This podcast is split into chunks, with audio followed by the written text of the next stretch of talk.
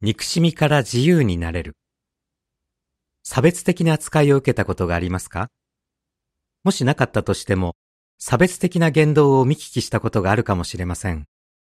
人種の違う人、性的マイノリティ、外国人に対する嫌悪感や憎しみが原因で、たくさんの事件が起きています。多くの国では、ヘイトクライムを防ぐ法律ができています。憎しみは憎しみを生みます。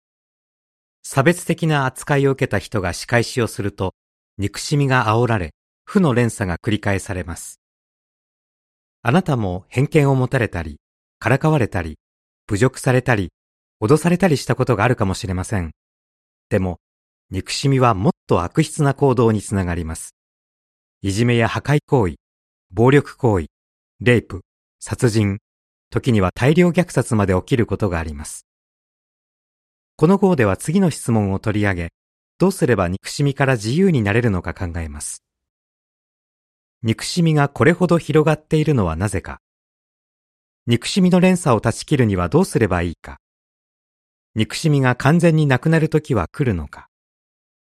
記事の終わり。